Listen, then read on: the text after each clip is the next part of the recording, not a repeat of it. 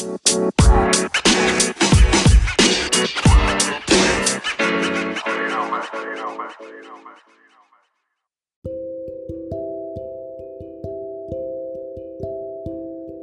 teman-teman, ini sebenarnya nggak mainstream nih. Kalau kita kan ngumpul-ngumpul kan nggak jauh dari gereja gitu. Nggak jauh dari gereja ngomongnya, nggak jauh dari warga gereja, pergumulan-pergumulan kita sebagai pendeta gitu. Ini temanya memang tema yang sebenarnya kita juga sudah dapatkan ketika kita kuliah S1. Tetapi eh, wacana Islam Nusantara ini memang baru-baru ini dia dia ada.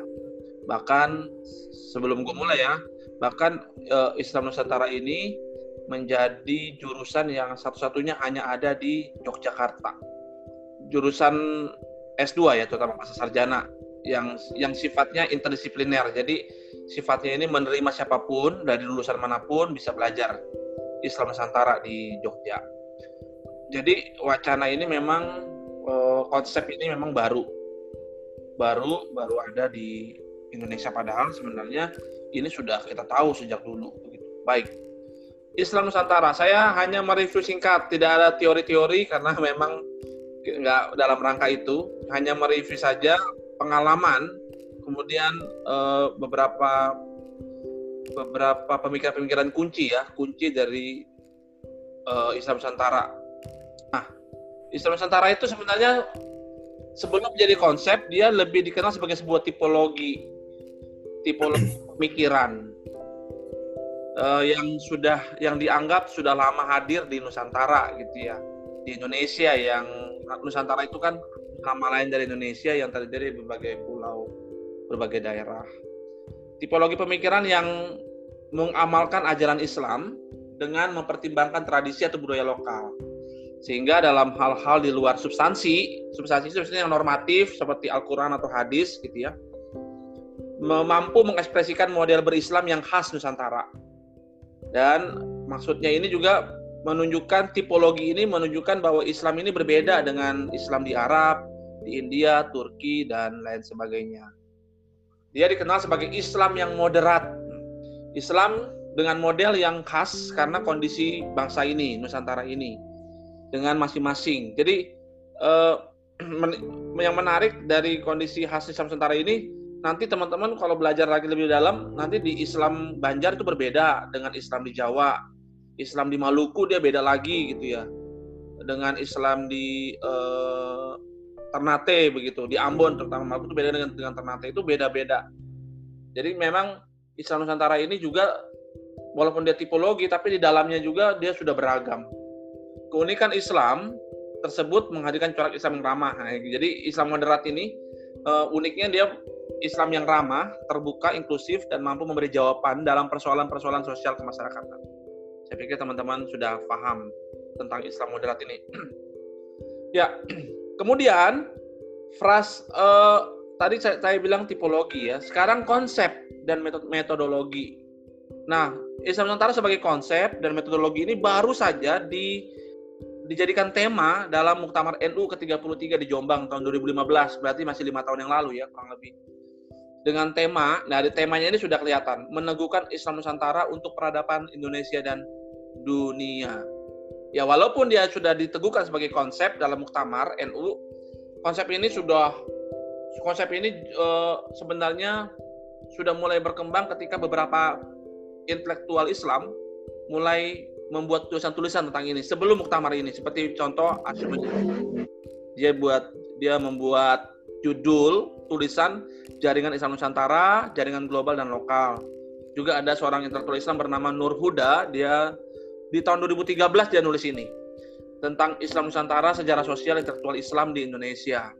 Jadi ada banyak, ini contoh saja dua-duanya. Cuman memang dua tokoh ini dan tokoh-tokoh lain yang menulis tentang Islam Nusantara lebih cenderung kepada pendekatan historis belum sampai pendekatan metodologi.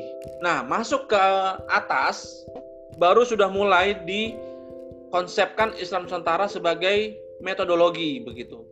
Teman-teman bisa lihat sendiri bagaimana metodologi Islam Nusantara dari hasil Jombang Nusantara. Memang saya nggak sengaja saya nggak bahas, teman-teman bisa lihat hasil dari Muktamar Jombang uh, Muktamar NU Jombang tentang Islam Nusantara itu maksud saya. Nah, setelah di Jombang dalam Muktamar NU ke-33, konsep Islam Nusantara semakin populer. Ya, karena apa? Karena ini bersamaan dengan uh, situasi internasional yang sangat mendiskreditkan Islam. Islam dipandang sebagai agama yang kekerasan, negatif, ya, radikal dan lain-lain. Jadi Islam Nusantara ini ternyata memang lahir karena respon itu juga, respon dari kecenderungan sekarang Islam dianggap tidak toleran. Uh, sebenarnya sederhananya begini, kalau teman-teman mau belajar Islam, ada dua pendekatan yang dipakai, yaitu pendekatan normatif dengan historis. Nah, kalau kami di Islam Nusantara di uh, UIN Sunan Kalijaga itu lebih kepada pendekatan historis. Nah, secara akademis sebenarnya ada beberapa bidang ilmu yang masuk di kajian Islam Nusantara yang kami pelajari. Sejarah, antropologi karena dia bicara tentang budaya ya, budaya dan juga teks-teks manuskrip klasik gitu. Manuskrip-manuskrip yang ditulis oleh ulama-ulama di setiap Nusantara itu juga menjadi kajian-kajian atau uh, proses belajar kami secara akademik di Islam Nusantara Jogja. Nah, pendekatan normatif, apa sih pendekatan normatif? Ya, pendekatan tentang studi Islam yang berdasarkan aturan-aturan. Teman-teman sudah tahu ini ya. Ada Al-Qur'an, ada hadis, ada ijma ulama begitu. Itu semua normatif yang sudah ditentukan oleh uh, secara tertulis begitu. Pendekatan normatif. Nah, pendekatan historis ini yang sebenarnya lebih cenderung ke Islam Nusantara ini pendekatan historis. Pendekatan ini justru memberikan pemahaman bahwa dalam mempelajari Islam, memahami dan menganalisa studi Islam berdasarkan pada situasi dan kondisi di mana Islam memang selalu muncul dan berkembang di suatu tempat. Nah, Islam Nusantara sebenarnya lebih kepada itu.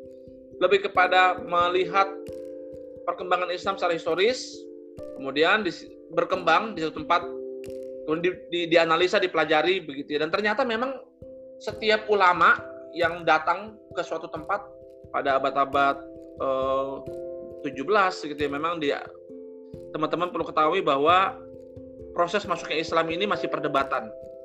Seperti teori sumber gitu ya. Teori sumber itu masih perdebatan. Ini juga proses masuknya Islam itu masih perdebatan.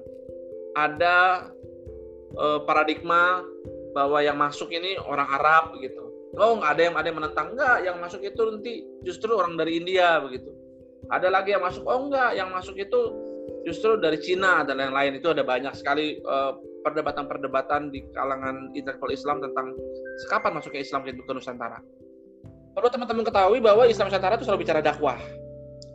Ketika mereka ketika Islam Nusantara dikaji secara historis, maka ditemukan diskursus Islamisasi yang dimulai dari, dari, dari Nabi Muhammad tentang pentingnya berdakwah secara ramah, moderat, kemudian juga e, mengakomodir pemikiran-pemikiran yang berkembang begitu. Itu itu dakwah yang sebenarnya sudah ditemukan sejak zamannya Nabi Muhammad. Nah, di Indonesia dakwah Islam Nusantara ini patronnya justru dimulai dari Wali Songo. Walaupun Wali Songo ini sebenarnya juga masih perdebatan mitos atau sejarah begitu. Karena ada banyak orang yang mengatakan banyak beberapa kaum intelektual Islam yang mengatakan itu mitos saja. Tapi enggak sejarah karena ada masa-masa di mana Islam itu sangat-sangat damai di, karena Wali Songo. Kalau misalnya dia mitos, kenapa bisa begitu begitu banyaknya orang Jawa memeluk Islam? Ada yang kalau ada yang mengatakan enggak itu mitos Wali Songo. Kenapa mitos? Karena waktu itu uh, Islam datang kemudian satu dua tokoh mengajarkan tentang hidup egaliter, sedangkan ketika masih di bawah Hindu, kasta sistem kasta sangat sangat tampak di situ sehingga banyak orang Islam banyak orang Jawa yang masuk ke Islam karena nggak betah dengan sistem kasta yang mereka apa budaya mereka di kerajaan Hindu.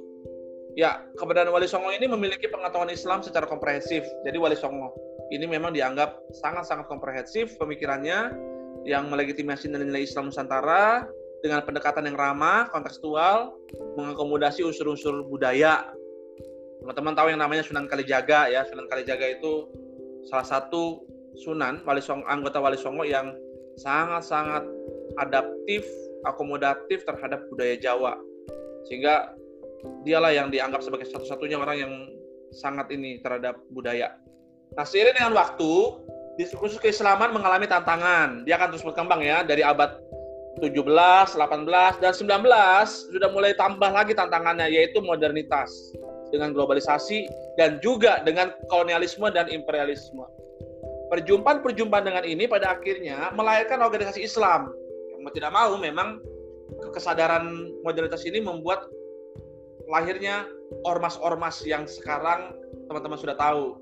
NU dengan Muhammadiyah. NU pada tahun 1926, Kiai Hasim Hasari pendirinya dan Muhammadiyah lebih dulu sebenarnya Muhammadiyah. Muhammadiyah pada tahun 1912, baru setelah itu NU berdiri. Ya, uh, langsung saja teman-teman. Ini wakil presiden kita ternyata dia satu-satunya yang salah satu dari ulama yang memak yang mem, meng, tadi kan kalau saya bilang awalnya tipologi, sekarang jadi konsep dan metodologi gitu.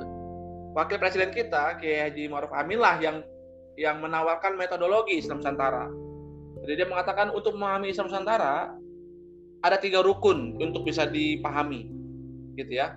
Untuk memahami Islam Nusantara, Kiai Haji Amin menjelaskan bahwa Islam Nusantara itu memiliki tiga rukun, yaitu yang satu pemikiran, fikrah, berpikir moderat, tasawuf, tasawuf itu netral dalam bahasa uh, dalam bahasa Arabnya tasawuf itu di tengah-tengah. Tidak tekstualis, juga tidak liberal. Kalau yang tekstualis itu ya kaum Wahabi gitu ya. Kalau yang liberal itu dulu ada si Ulil, tapi sekarang Ulil mulai sedikit membuang pemahaman liberalnya gitu ya karena sudah cenderung uh, politik. Kemudian yang kedua rukun harakah kalau kata Maruf Amin. Jadi tugas Islam Nusantara itu adalah perbaikan untuk warga dan masyarakat. Nah ini pada akhirnya menjadi menarik. Kalau di Muhammadiyah mereka tidak menggunakan Islam Nusantara. Pada awalnya memang tadi kan sudah saya sebut bahwa Islam Nusantara itu tipologi. Tetapi ketika NU mengkonsepkan ini dalam dalam uh, apa muktamar di Jombang, akhirnya NU sepertinya sudah mengklaim ini punya mereka gitu Islam Nusantara. Apalagi ketika ketika ada sindiran menulis Islam Nusantara NU-nya gede gitu. Islam NU-nya gede itu seolah-olah punya NU gitu. Padahal eh, enggak juga kalau memahami tipologi Islam Nusantara itu Islam Nusantara juga terbuka terhadap konsep modernitas. Yang mana Muhammadiyah lahir karena itu gitu kan lahir karena itu tapi memang Muhammadiyah lebih cenderung memilih kata Islam berkemajuan daripada Islam Nusantara. Nah ini yang kedua Islam Nusantara juga terbuka terhadap pembaruan. Dia selalu ingin memperbaiki diri, konsep-konsep yang ada begitu. Misalnya kayak eh, terakhir-terakhir ini kan teman-teman tahu keputusan untuk uh, melarang ibadah taraweh gitu ya puasa tidak ada taraweh ibadah id di rumah itu itu ini itu gerakan-gerakan Islam Nusantara yang memang harus memperbaiki guna memperbaiki kondisi warga dan masyarakat. Nah, yang ketiga menurut Pak Muhammad adalah tindakan nyata amaliyah. Ini yang uh, kontekstualisasi ya, kontekstualisasi menghargai tradisi dan budaya. Saya hanya itu saja teman-teman, review singkat saya soal Islam Nusantara. Kalau mau didiskusikan, saya ada dua pertanyaan. Pertanyaan yang pertama, pasti teman-teman mendengar pemaparan saya sudah pahamlah tentang Islam Nusantara sebagian besar. Kita sudah juga belajar di S1 teologi tentang Islam walaupun waktu itu masih belum ada konsepnya tapi e, gambarannya sudah ada seperti yang kita tahu itu e, pertanyaan pertama adalah sejauh mana dalam pengalaman teman-teman merasakan corak pemikiran Isnus Islam Nusantara ini dan bagaimana dampaknya dalam relasi antar iman ini pertanyaan pertama ini lebih kepada teman-teman bisa berbagi lah apakah teman-teman bisa merasakan corak ini pemikiran Isnus ketika kita hadir sebagai seorang pendeta, sebagai seorang guru gitu di sekolah. Kemudian kalau teman-teman sudah melihat tentang Isnus tadi, reviewnya bagaimana dampaknya dalam relasi antar iman. Yang kedua, apakah semangat Isnus ini juga bisa menjadi semangat Kristenan yang juga hadir di Nusantara? Nah, silakan di dua-dua ini tidak harus berurutan. Kita boleh diskusikan sama-sama. Ini pertanyaan yang juga menjadi pergumulan saya. Begitu. Terima kasih. Terima kasih ya. Itu aja review singkatnya.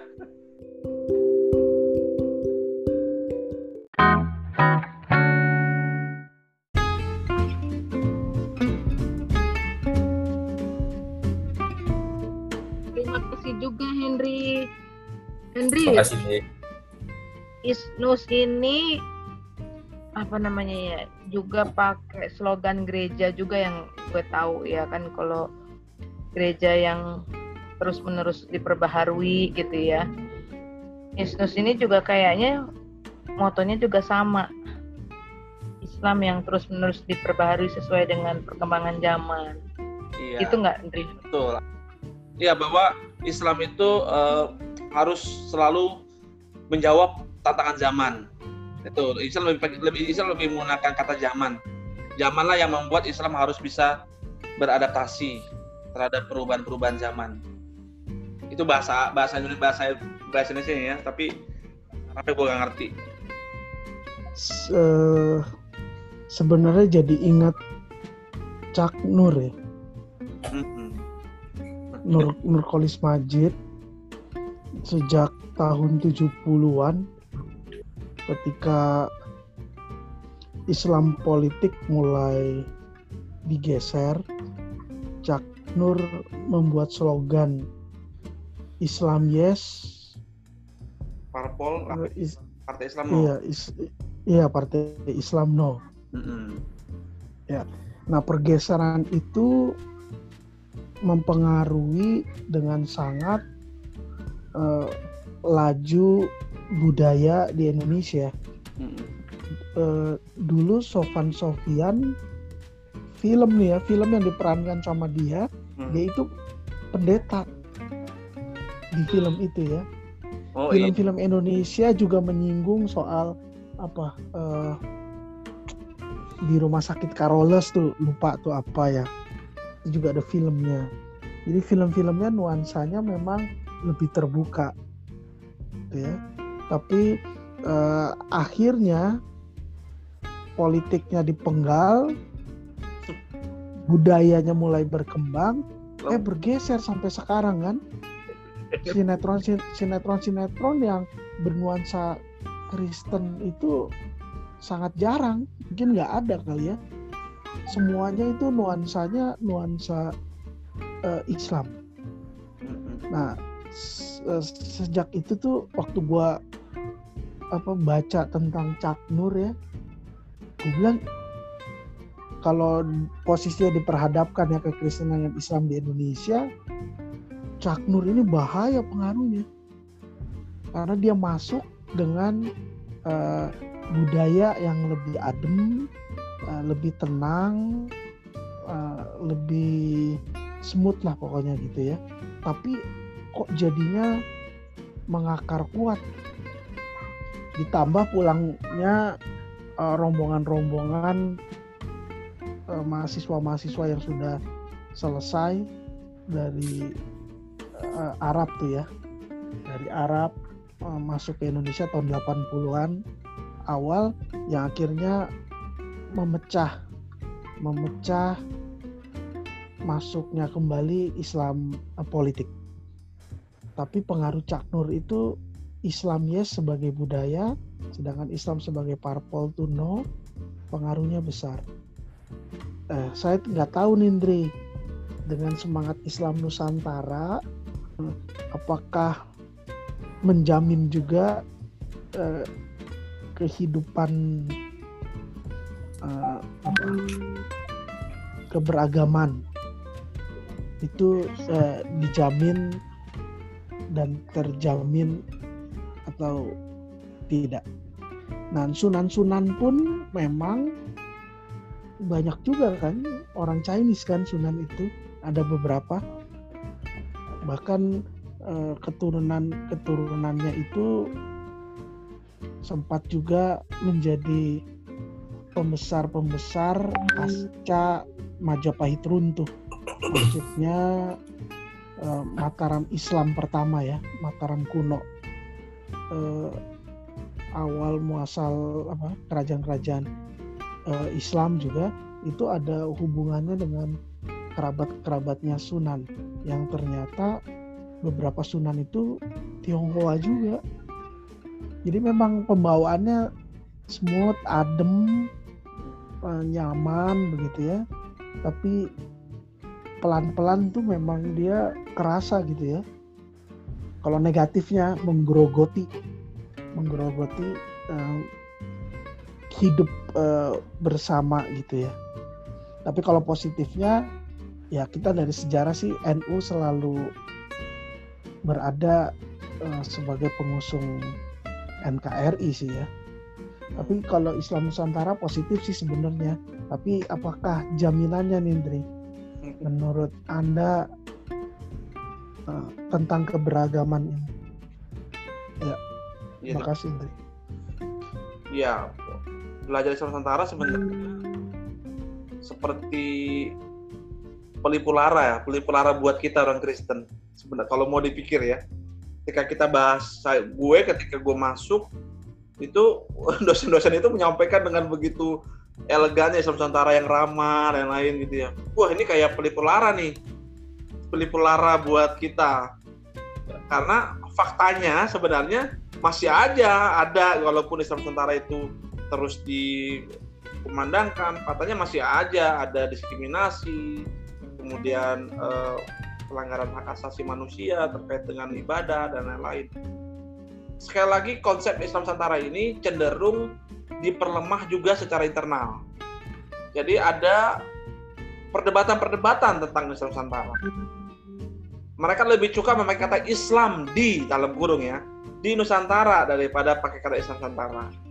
Karena menggunakan kata Islam Nusantara berarti tampaknya akan mengarah kepada heterodoksi gitu atau uh, sesuatu yang di luar dari yang seharusnya nanti melanggar akidah dan lain-lain begitu. Padahal Islam itu cuma satu gitu kan. Islam cuma satu. Nah, tetapi tetap di ada juga counter opininya. Iya, Islam itu satu, Al-Quran dan hadis. Tetapi Islam itu nggak bisa dipahami secara normatif. Gitu kan tadi kan ada juga yang historis, pahami Islam secara historis. Nah, perdebatan-perdebatan itu dalam internal itu masih menunjukkan bahwa sebenarnya di Islam sendiri, terutama di NU ya, di NU sendiri itu masih belum klop untuk sepakat tentang Islam Nusantara. Tetapi, nah, tetapi ini tidak memberi tanda bahwa NU sendiri tidak ada di pihak eh, atau tidak di pihak moderat Walaupun dia berdebat di dalamnya, tapi NU tetap sangat moderat. Nah, problemnya kemudian adalah kita sendiri sering kali berinteraksi dengan teman-teman muslim gitu atau di berbagai tempat. Menurut saya problemnya adalah persepsi moderat ini yang pada akhirnya bisa beda-beda setiap setiap tempat. Kan teman-teman tahu sendiri, kadang-kadang saya kita juga bergumul lah. Ketika kita rame ngomongnya soal itu kok ditutup, kalian tidak toleran. Nah, kemudian ada yang ini kata siapa kami tidak toleran? Kalian sudah begini kalian sudah begitu gitu kan. Dan ini contoh seolah-olah toleransi itu makanya ada beberapa ada dosen-dosen saya di UIN yang nggak setuju kata toleransi. Udahlah nggak usah pakai kata toleransi itu. Karena sudah kadung dipakai untuk melemahkan hal yang substantif. Gitu ya. Hal yang sangat-sangat prinsipil dan substantif. Kata toleransi sekarang sudah mulai lemah untuk dipakai jadi hal yang substantif. Yang substansi itu ya jelas kan hubungan yang baik. Tapi sekarang toleransi justru dijadikan senjata. Oh seperti tadi yang gue bilang. Kalian ini kok ngeluh-ngeluh kami sudah ini contoh di Ahok gitu ya. Di Ahok itu contoh misalnya soal Ahok. Soal Ahok mereka tetap ada dalam jalur moderat yang moderat pun juga ada termasuk Maruf Amin juga ada di situ bagian dalam bagian dalam itu nah ini memang problemnya problemnya adalah di Islam sendiri pun beragam gitu, sangat beragam. Sangat beragam dan keberagaman ini sebenarnya yang perlu kita uh, sadari juga sebagai gereja gitu ya. Karena kadang-kadang kita kasih tahu ke jemaat kita, oh tuh seolah-olah satu contoh Islam yang berbeda gitu, kemudian kita generalize bahwa semua sama. Enggak, itu beragam, sangat beragam. Nah, kembali ke pertanyaan pertama tadi yang gue bilang, Ya, jadi pertanyaan gue tadi sampai sejauh mana teman-teman punya pengalaman apa corak-corak Islam Nusantara yang kita bicarakan ini teman-teman ngerasain gitu. Kalau teman itu pertanyaan yang paling penting sebenarnya kita sebagai pendeta sejauh mana teman-teman merasakan dampak atau efek dari istus ini, corak-coraknya, ke moderatnya dan yang lain. Nah, itu perlu kita bicarakan kalau teman-teman nggak punya, tidak ada berarti kan memang kembali ke bahwa persoalannya memang Islam Nusantara ini memang belum sama sekali diterima secara ideal oleh setiap pihak. Tapi memang nggak bisa kalau mau jujur tidak bisa satu konsep itu diterima oleh semua pihak Islam. Karena Islam ini sangat-sangat rentan terhadap keberagaman. Mereka sangat-sangat mudah terhadap apa perbedaan-perbedaan sangat mudah. Itu yang itu yang terjadi. Tetapi uh, setidak-tidaknya Islam Nusantara ini sudah menjadi sesuatu yang menurut saya penting untuk juga ditopang teman-teman di NU terutama di UIN dia selalu ngomong kita nggak bisa sendiri melakukan memperjuangkan misalnya ya, Yasmin gitu nggak bisa sendiri. Teman-teman juga harus ada di samping kita gitu. Mereka juga sering Jadi, mengkritik gereja yang sering kali juga diam-diam tidak tidak tidak berbuat apa-apa begitu. Begitu sih. Silakan Mei Di ya. Thank you Di eh, ada dua pertanyaan sih Di. Ini yang pertama tadi Henry bilang di dalam NU sendiri masih ada perdebatan. Karena kan ini dari sisi historis ya kan Islam Nusantara. Yang pertanyaannya begini deh, apa yang menjadi dasar fondasi teologis sehingga dari sejarah ya ini mereka memilih untuk menjadi moderat? Gitu. Dasar teologisnya apa? Sebab memang kan beberapa tahun lalu kalau nggak salah ya tahun lalu ya Kiai Haji Akil Siraj itu kan memaparkan ini terus dapat kayak semacam apa namanya ya serangan balik gitu ya dari yang Islam yang Arab gitu ya. Mengatakan ini nggak sah ini gitu ya. Memang kan secara normatif susah tapi begini secara historis apa sih yang mereka tuh me kemudian memutuskan kita moderat deh gitu. Itu yang pertama. Kedua eh, tadi kan Henry singgung ada Muhammadiyah dan NU ini kan khas Nusantara ya. Setahu saya kan begitu ya ini yang ada di Indonesia nih. Nah perbedaannya apa sih mereka ini berdua nih dari secara historis begitu ya. Itu deh terima kasih. Baik. Jadi gini yang pertama sebenarnya Nabi Muhammad sendiri itu mampu meredam semua perbedaan-perbedaan pendapat. Konsep hmm. Islam itu kan sebenarnya sumber utamanya cuma dua. Quran dengan apa yang dilakukan oleh apa yang dilakukan apa yang dipikirkan oleh Muhammad. Dan itu termaktub dalam hadis gitu ya. Dua itu aja sehingga ketika Quran ya ketika Quran sendiri Al Quran diimplementasikan ke, oleh umat banyak perbedaan begitu banyak perbedaan. Tetapi Muhammad lah yang membuat perbedaan itu menjadi tidak tampak. Karena oh iya itu aja seperti kata Muhammad itu. Karena keteladanan utama Al-Quran adalah Nabi Muhammad gitu. Akhirnya diikutilah gitu. Itu pemahaman sederhana gue ya soal hadis dan juga Al-Quran. Nah ketika Muhammad Nabi Muhammad ini meninggal mulailah terjadi perbedaan-perbedaan pandangan tentang yang pertama dua hal nih yang sangat kritis. Apakah mau melakukan sesuatu yang langsung tertulis di teks atau apa yang di teks dipikir dulu. Nah, Hambali, masab Hambali adalah masab yang berpikir yang yang berkata, "Jangan, kita ikutin dulu apa kata teks di Al-Qur'an." Ikutin dulu kata teks di Al-Qur'an, itu saja dulu. Nanti ketika mengalami hambatan, baru kita pikirkan, gitu kan? Kalau Syafi'i, nah Syafi'i ini yang memang paling banyak NU, NU memang lebih cenderung ke mazhab Syafi'i. Syafi'i justru berpikir jangan dulu ikuti teks, pikirkan dulu. Pakai akal budi kita dulu untuk membahas teks Quran. Itu mazhab Syafi'i. Nah, mazhab ini teman-teman akhirnya masa-masa ini yang membedakan tadi itu. Ada yang uh, tekstualis, ada yang sangat progres secara berpikirnya. Atau perbedaan-perbedaan itu sangat apa? Itu yang paling mendasar.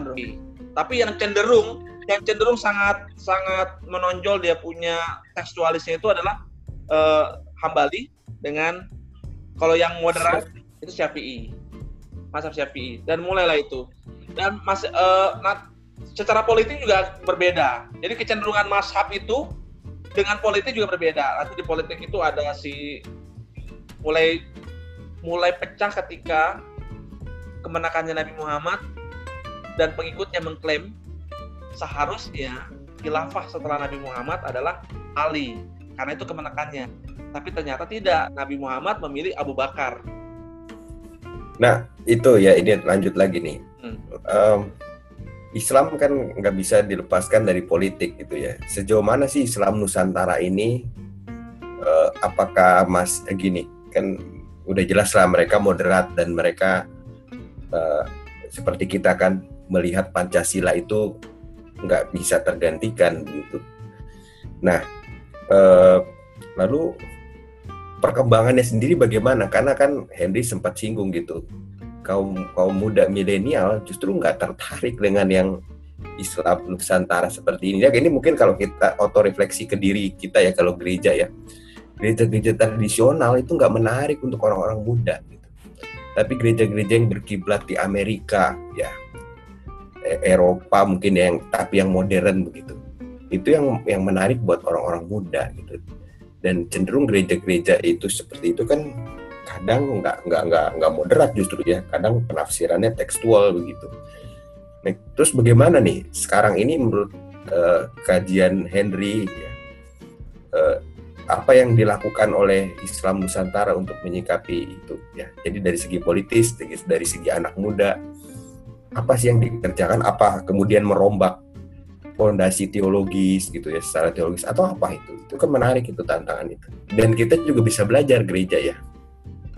NU ini NU ya terutama. NU ini punya moto punya moto aswaja ya. Asuna wal jamaah asuna wal jamaah itu sebenarnya lebih cenderung memasukkan semua unsur. Empat mashab semua dipakai oleh dia judulnya sih empat mashab semua dipakai oleh NU aswaja tetapi lebih cenderungnya mashab Syafi'i yang lebih di yang mendominan di dalam dalam perkembangannya. Bagaimana dengan politik NU tetap kembali pada kita. Ketika dia bicara soal kepentingan umat, gitu ya. Ketika bicara kepentingan umat, dia dualisme di sini. Ketika bicara kepentingan ada dualisme. Tapi ketika dia bicara kepentingan bangsa, kepentingan bangsa Indonesia begitu ya, dia akan sangat moderat dalam hal ini menurut menurut saya dan ini yang diakui. Tapi ketika dia bicara kepentingan umat, dia akan ambigu terhadap politik. Nah, tapi ketika bicara kepentingan bangsa sangat tampak, oh udah apa namanya uh, moderat gitu. Uh, kembali ke pemikiran yang kedua kan, pemikirannya si Maruf Amin tadi yang saya sampaikan, lebih kepada tindakan nyata apa eh, berpikir gitu ya berpikir secara secara konkret dalam menjalankan keislaman. Menurutku memang lebih cenderung itu. Jadi kalaupun nanti NU juga berbahaya sih kalau bicara politik. Dia masih punya kekuatan. PKB contohnya. PKB dan lain-lain itu contoh. Tapi menurutku di, mereka bergerak hanya pada dasar umat. PKB memang atas nama bangsa, tapi menurutku dia tetap atas nama umat, menggunakan umat untuk kepentingan. Oke, dari saya cukup kayaknya, Dri. Yang lain mungkin, Dri. Thank you, Dri. Sejauh mana dalam pengalaman teman-teman merasakan corak isnus ini? Bagaimana dampaknya dalam relasi antar iman? Apakah semangat isnus juga bisa dipakai di Kristenan? Misalnya, apakah perlu ada yang namanya Kristen Nusantara? Itu menurutku yang perlu kita diskusikan karena Islam Nusantara pendekatan historis kalau kita menurut saya ya kita agak susah. Karena secara historis kita hadir dalam konteks yang eh, problem secara historis nih. Damai kah damai? Karena kita lewat secara kemanusiaan. Iya kita lewat secara kemanusiaan bermasalah ya. Bermasalah secara kemanusiaan. Tapi ya mungkin nggak tahu ya ini ya, ya karena Kristen Nusantara nih kan juga kan kalau gue kan di gereja Kristen Indonesia gitu. Kristen Indonesia. Sejauh ini kan GKI masih punya spirit untuk bukan mengkristenkan Indonesia ya kata ikut pinjam istilah pendeta Eka Emeritus tapi mengindonesiakan kekristenan gitu ya. Nah, itu juga itu istilah yang abstrak itu gimana mengindonesiakan kekristenan tapi ya mungkin ini mirip-mirip semangatnya uh, Islam Nusantara begitu ya. Bagaimana orang eh, apa namanya ya eh, Indonesia dengan segala keberagaman konteksnya ini eh, dan nilai-nilai kekristenan itu bisa bukan di heretics ya bukan di heterodox tapi ya berdinamika dan itu tugas teologi yang nggak mudah sebenarnya ya. Apalagi dengan YouTube gitu kan dengan media orang tuh bener-bener nilainya di ah, aduk campur aduk gitu. dan kadang justru yang uh, kebangkitan atau ortodoks itu ya itu lebih lebih kental gitu ya, ya apa uh, yang penekanan pada tekstual kuat itu itu justru kadang yang lebih banyak muncul. Tapi gue senang anak-anak muda sekarang sebenarnya spiritnya itu ya. Kalau Henry kemarin bilang anak-anak milenial itu ada yang kiblatnya ke apa yang yang yang yang apa yang nggak moderat gitu ya. Tapi kalau dari penelitian siapa lupa itu ya. Justru anak-anak sekarang yang kayak Ray kemarin singgung ya. Mereka tuh lebih open, jadi lebih kerjasama di dalam keragamannya itu lebih hebat sebenarnya ya katanya begitu. Nah kalau demikian yang terjadi mereka uh, katanya nggak butuh dasar teologis untuk kita bisa kerjasama di dalam keberagaman gitu. Nah ini kan juga menarik juga ya. Uh, jadi tanpa misalnya gini tanpa agama itu uh, tanpa kekristenan tuh mesti mengindonesia gitu ya terus men mengajukan bahwa kita harus menghargai keragaman kita harus berkarya mereka tuh secara ya secara gen gitu ke kemauan untuk kerjasamanya itu lebih besar ketimbang generasi generasi sebelumnya. Nah, mungkin karena kecanggihan uh, teknologi informasi gitu jadi lebih terbuka ya lebih lebih bisa belajar kan bisa di search kan ya di Google ya. Kekristenan sejarahnya gini jadi mungkin mereka lebih terbuka ya itu sih tanggapan sih Dri. Iya. Ya, bagus sih. Jadi mungkin ya GKI ini jangan cuma nama lah kalau dari pertanyaan Henry harus memeriksa diri juga sejauh mana kehadirannya di Indonesia itu uh, berdampak lah ya nggak cuma latah begitu dan lain-lain. Thank you Dri. Iya, salah satu dok yang menurut gue membuat Islam Nusantara ini menjadi apa tipologi ya sebagai tipologi dia sangat diterima sejak abad yang keberapa begitu. Menurutku karena dia berani hybrid sih. Dia berani hybrid. Dia berani uh, apa namanya me, memakai apa pun untuk itu gitu ya. Sedangkan sampai saat ini kita pun nggak berani hybrid. Menurutku kita masih bahkan sesuatu yang hybrid pun kita anggap ini kita anggap apa sesat dan lain-lain. Tapi nggak tahu juga ya, apakah memang seperti itu? Kita kan juga dulu ada kayak Sadrak ya. Sadrak kan menurutku seorang Kristen yang mencoba untuk menggunakan semangatnya si apa orang-orang Jawa ini gitu. Ketika Islam hadir dengan Apakah? Jawa, kayak Sadak juga menggunakan metode yang sama, tapi juga kita tampaknya kurang apa country ya apakah upaya misalnya kalau berkaitan dengan pertanyaan kedua ya bicara tentang uh, nilai yang ada dalam kegiatan apakah upaya kontekstualisasi atau yang istilah yang dulu kita tahu uh, ideologi in loco itu adalah sebenarnya salah satu cara untuk membumikan kekristenan dan menjadikan itu sebagai kekristenan Nusantara. Ini sebenarnya bukan sebagai tandingan ya tapi enggak memiliki ciri yang senada bahwa dia harusnya membumi dan bisa uh, apa namanya justru bicara tentang uh, konteks yang berbeda dari Nusantara itu sendiri. Bagaimana Bil? Sorry, sorry Bil, Bil. Coba Bil, gue gue tadi tiba-tiba ya. kebaca tulisannya Budiman. Budiman punya bacanya panjang, gue langsung kasih nih. Hati-hati loh. Gimana gimana Bill nih? Makanya nih aktivis gereja nih. Ya eh, apa namanya? Eh, dulu kan kita sempat tahu juga bahwa ada istilah tentang teologi in loco.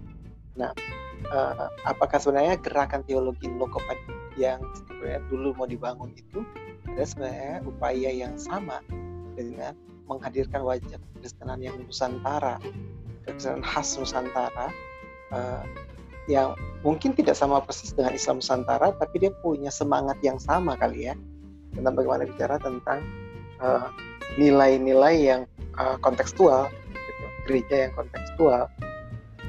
Yang mungkin menjadi persoalan uh, berikutnya adalah dalam perumusan uh, jati diri, justru nilai kon konteksnya menjadi kalah gitu.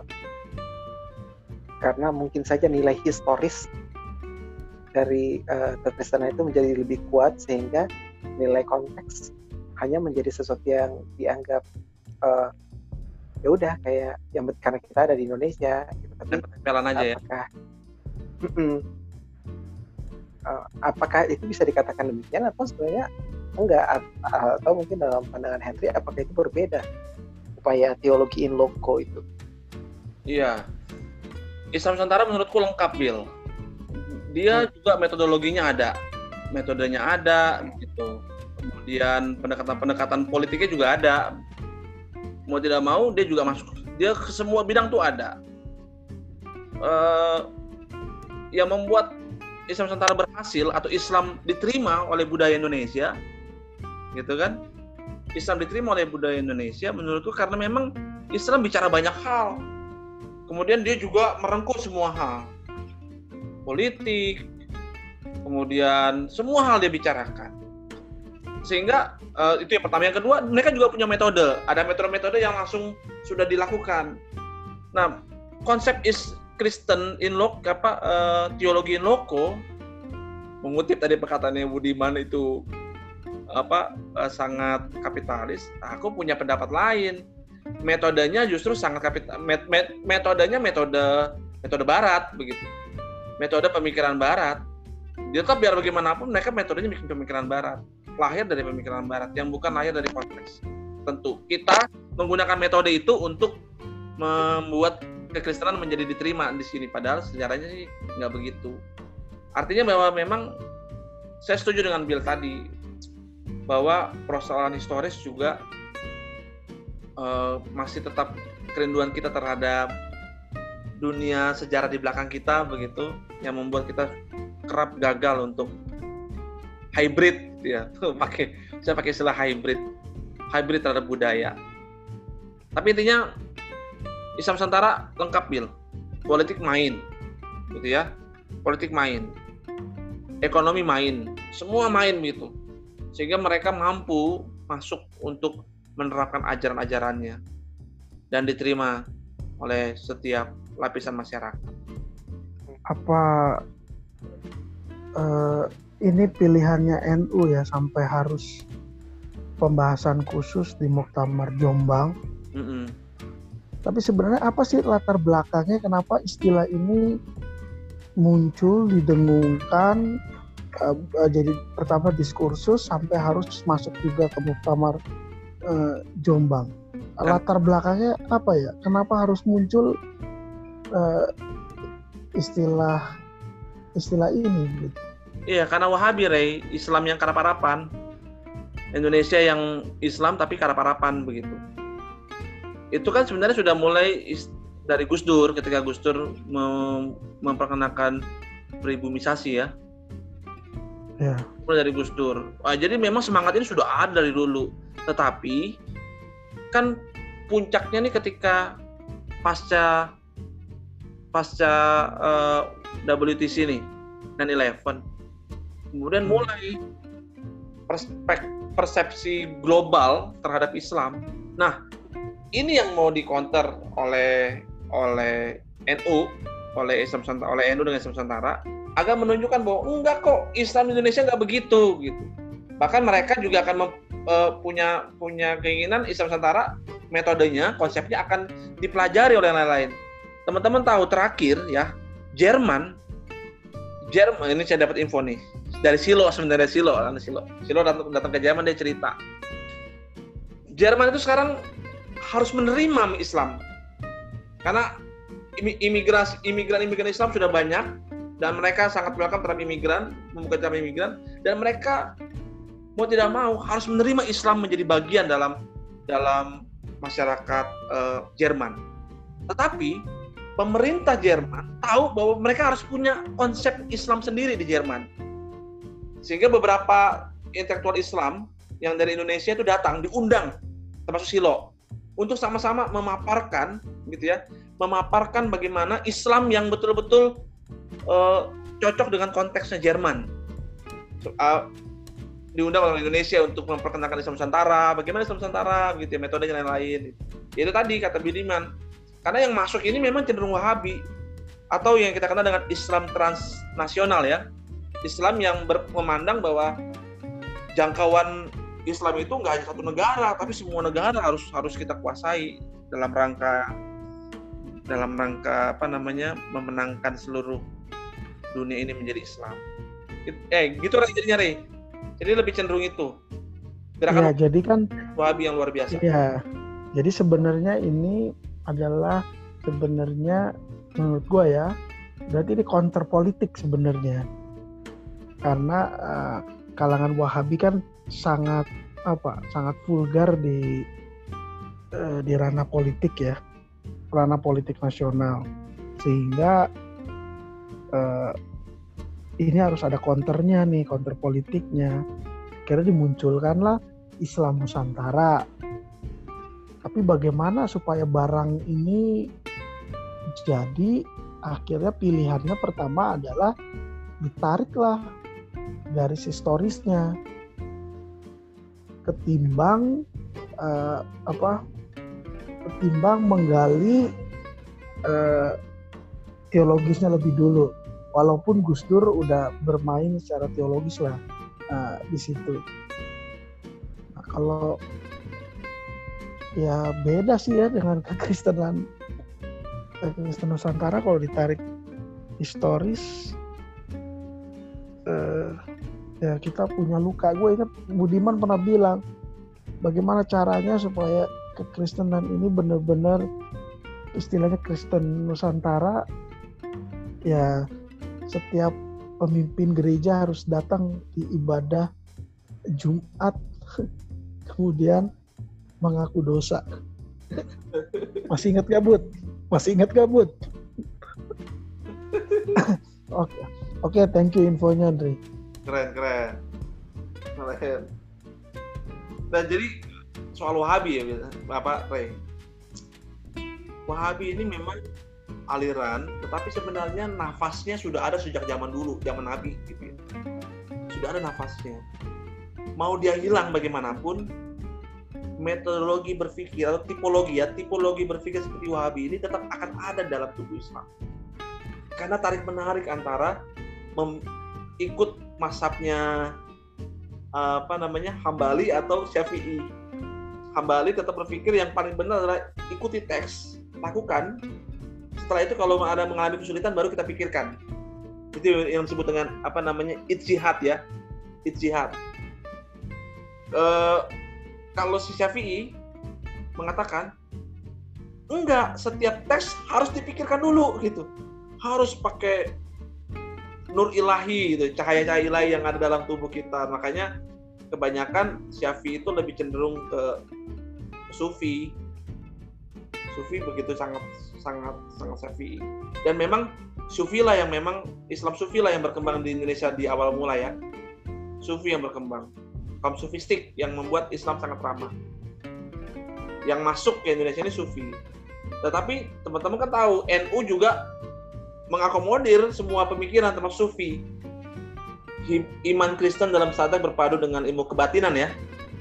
Ilmu kebatinan ya, karena memang Islam di Jawa itu Sufi yang diterima Kenapa Islam bisa masuk ke Jawa?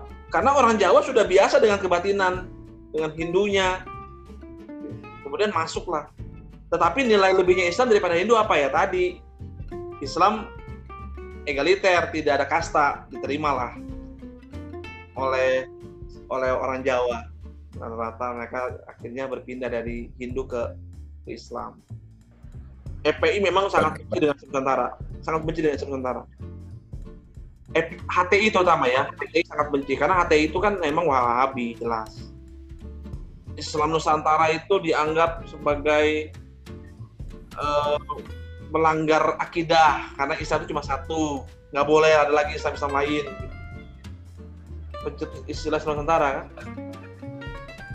Teks apa buku pertama yang dibuat itu adalah seorang Nurhad Nur Nur apa namanya itu namanya tadi disebut itu uh, dia buat bikin buku tentang Islam Nusantara termasuk Asyumadi Asra. Dia juga bikin tulisan tentang Islam Nusantara setelah itu baru dipakai.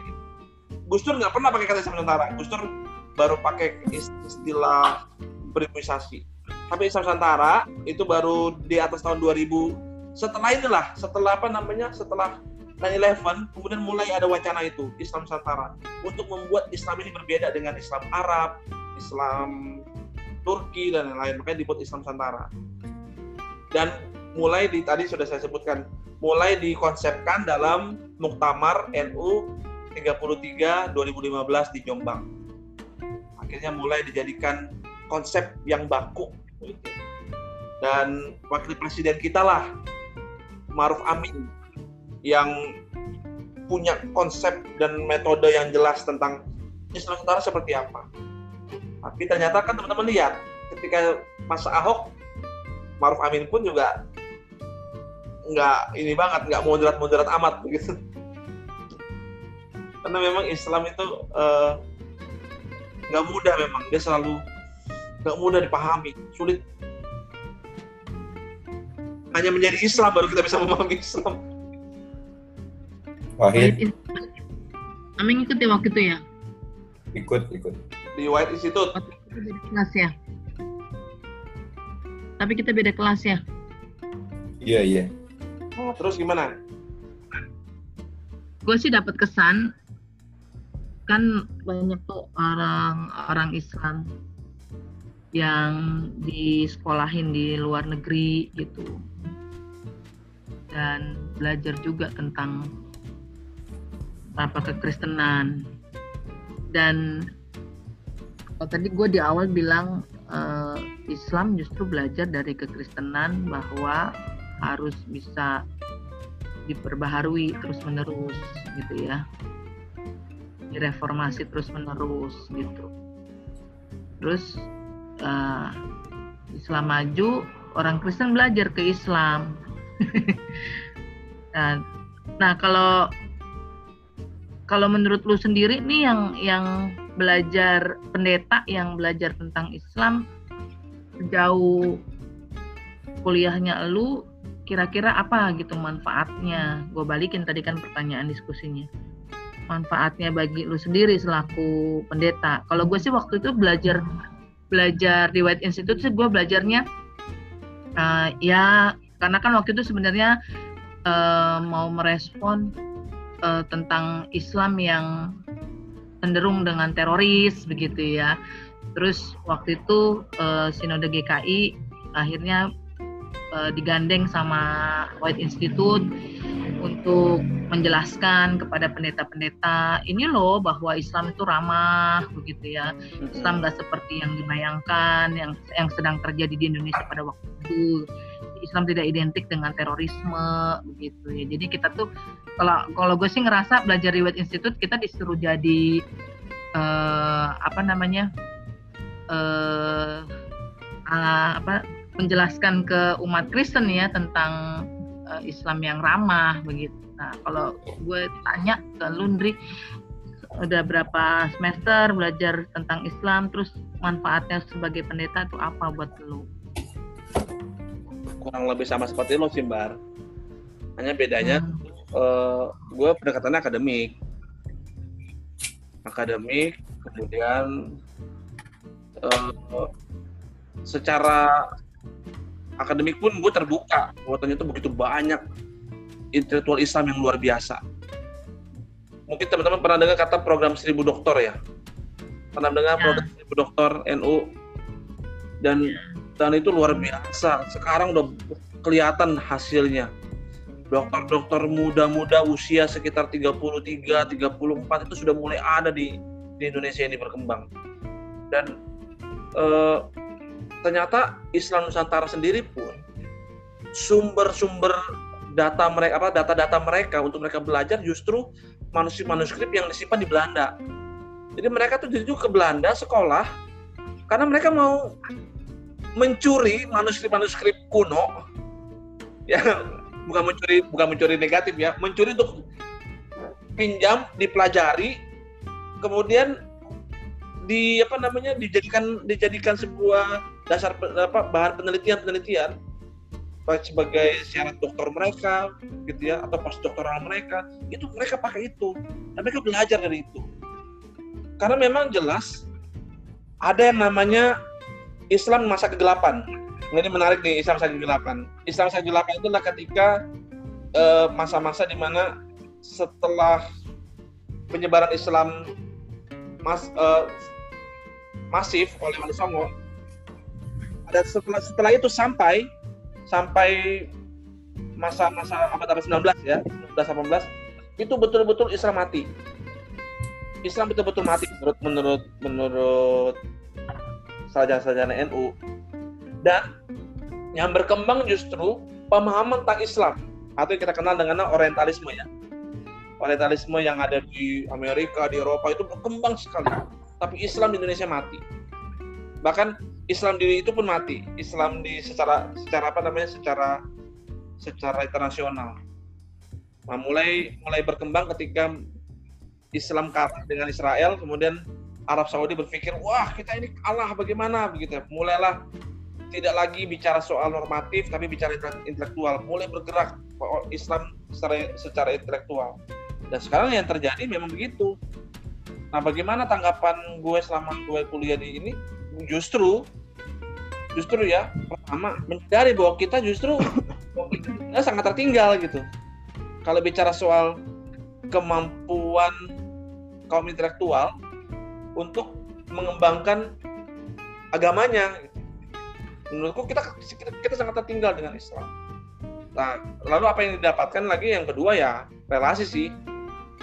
Selain gue belajar Islam, gue juga relasi, ketemu dengan dosen-dosen yang sangat moderat, bahkan cenderung cenderung sebenarnya tampaknya liberal tapi dia nggak mau liberal gitu. Dia nggak mau bilang saya liberal. Seorang pemimpin pesantren ya banyak lah itu sebenarnya lebih pada itu uh, bar selain intelektual malah selain selain akademik karena itu juga penting tapi yang lebih penting sebenarnya membuka wawasan kita terhadap Islam sekarang yang sangat-sangat berkembang. Iya. Sangat-sangat berkembang. Loh itu si Tapi siapa? menarik tuh si siapa? Said Agil waktu di Wahid Institute ya. Dia sempat ngomong sih, ah nih kekristenan nih, kita dong yang Islam, uh, kita itu tetap menggunakan bahasa asli. Harusnya gereja-gereja tuh menggunakan bahasa asli.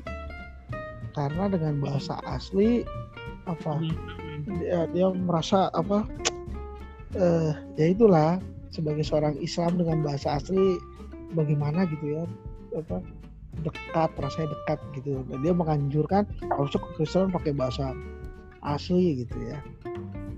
Nah tapi apa pun ininya ya baik dia Islam Nusantara, Islam liberal atau Islam Wahabi tapi menarik tuh.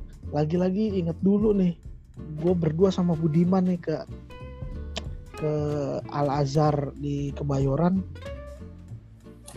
di situ ada ulil tuh. Sama yang kelompok keras.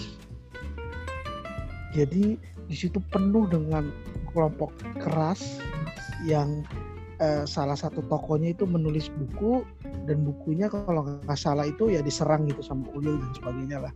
Jadi di situ ada kal anak-anak muda Islam liberal dan lebih banyak yang garis keras. Jadi diskusi nih, diskusi, diskusi di di Al Azhar. Tapi bayangkan ya, itu takjubnya gua nggak tahu si Budiman. Waktu langsung Allah Akbar Allah Akbar. Stop.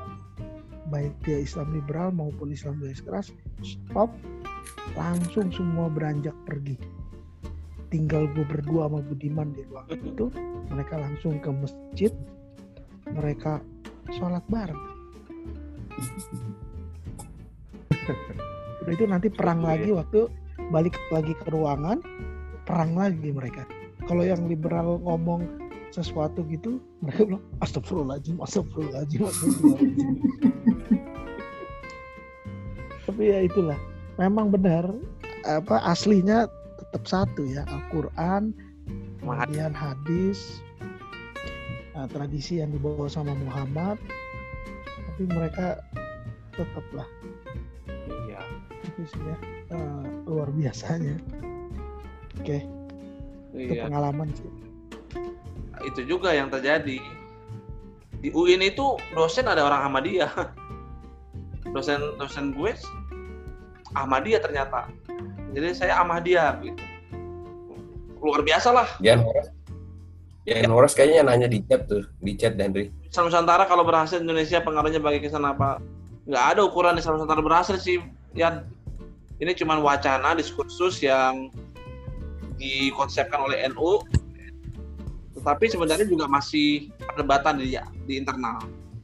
Hanya memang kalau bicara konsep yang lebih baik untuk membangun peradaban yang baik buat bangsa ini memang Islam Nusantara karena ramah, toleran, terbuka gitu ya. Juga mau maju, mengembangkan Islam sendiri, mengembangkan bukan Islam tapi mengembangkan bangsa dan negara. Jadi kalau ditanya apa pengaruhnya bagi Kristenan ya lebih tepat apa pengaruhnya bagi bangsa dan negara karena di dalamnya ada kekristenan. Kalau bicara Kristenan nggak ada sih. Tidak. Kalau kita menyadari bahwa kita luar bangsa, sebagai negara Indonesia, pasti juga ada dampaknya Islam Nusantara ini.